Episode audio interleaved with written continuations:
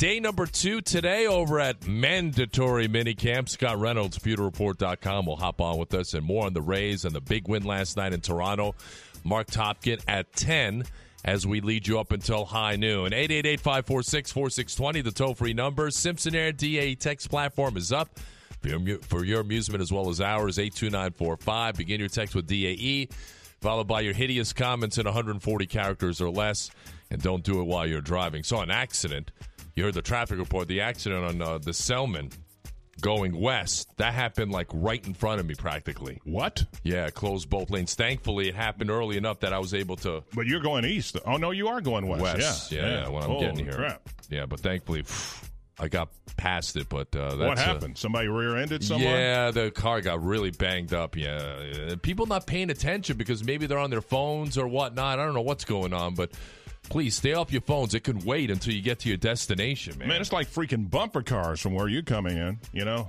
You you remember the bumper cars ride at the carnivals? oh yeah, It's like that when you're coming in. yeah. It's it's it's an adventure. Let's put it that way. But now you know the kiddies are out of school. The traffic's a little bit lighter, but. Who cares about that? Just be careful out there on the roads and don't text us while you're driving. Wait until you get to your destination. Now, Hey, how muggy was it yesterday at Bucs Oh, training camp? It was so disgusting out there, Derek. I'm telling really you. was. It, it felt like training camp, and I know Dirk mentioned that too in the post game presser that Ronnie and I were both at. But uh, the weather was just so ugly, man. It was. I, I was wrong in football as much as you guys were wrong about the weather today. Nelson had to be in a panic, get everybody over here early. I got here this morning. They said it was going to be three inches of rain starting at 1 o'clock. Beautiful, humid Florida day out there.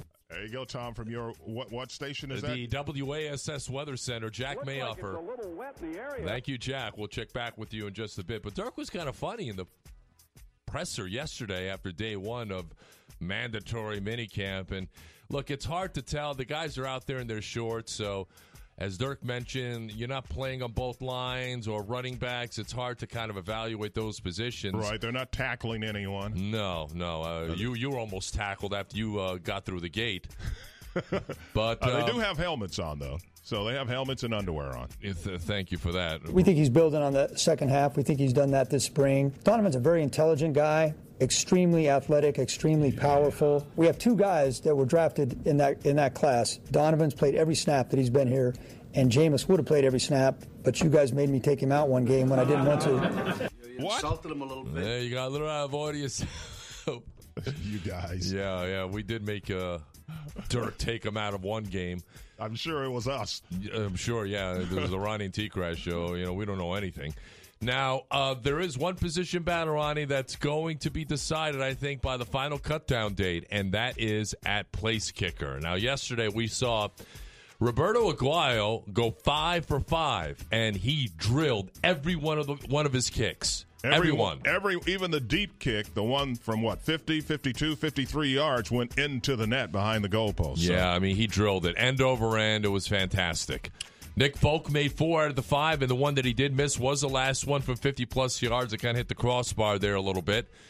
But uh, he has been very impressive. So these two guys are going back and forth, and um, I still think Folk has a little bit of an edge over Aguayo. And the thing I like about the Bucs is they're not letting Aguayo's draft status affect their evaluation. If Folk beats him out, Folk's going to be the kicker. It's been close. Uh, you know, they've been going five kicks a day, and usually it's one here or there. I mean, that's that's the difference though over the course of a year between a 85% kicker and a 74% kicker. Uh, Roberto got the best of it today. Looked good. I mean, Nick, Nick looked good. They, I think we worked back to 54 yards on that last one, and uh, Nick's was a little bit short. Roberto, Roberto hit five clean ones, so that's what competition is. Yeah, Nick's at the right upright. Uh, it was close. It was sort of a line drive kick. He didn't he didn't connect with it as smoothly as uh, cleanly as he would have liked to, but. Uh, there was no doubt that Roberto Aguayo, I mean, the, the one from 54 could have gone 60. It, it looked effortless. Now, keep in mind, it's mini camp. It's not a game setting. Nobody's rushing the kicker, trying to block the kick or anything like that. But he was effortless in hitting those five kicks yesterday. So uh, hopefully, it's a good confidence booster for that young man moving forward. I think it's going to. Well, I think you're right. It is going to go down to opening day, but uh, the job will be won in the preseason by whoever is more accurate in game situations.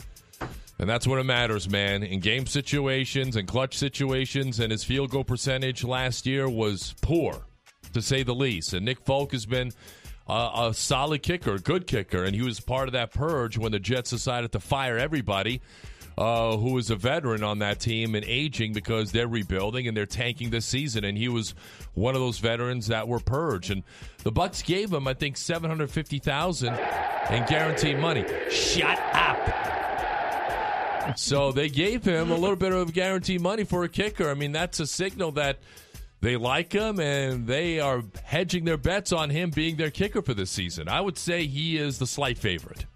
All right, so if you want to hear what all happened at camp from the head coach himself, head to our show page blog, Ronnie and T-Crass at 620WDAE.com. Derek has got your Twitter photo of the coach looking all majestic at the podium. And then, of course, uh, his comments are also up there on the show page blog. I know it's hard to kind of point out who stood out, who hasn't. I got to tell you though, man, Doug Martin looks good. He looks I mean, he's definitely in fantastic so shape. He does look quick. As we said all along, I mean, you know, the main thing with Doug is is him being healthy and having his his issues behind him. But Quizzy looked pretty good too, man. Yeah, he did. But Doug, to me, man, and, and it's again, it's hard to tell because there's no contact. You can't take anybody down to the ground, but you can see the explosiveness and his speed around the corner, Yep. decisive cuts. I mean, he looks to be in fantastic shape. We'll That's have- the one guy that uh, he was one of the guys that really stood out to me yesterday.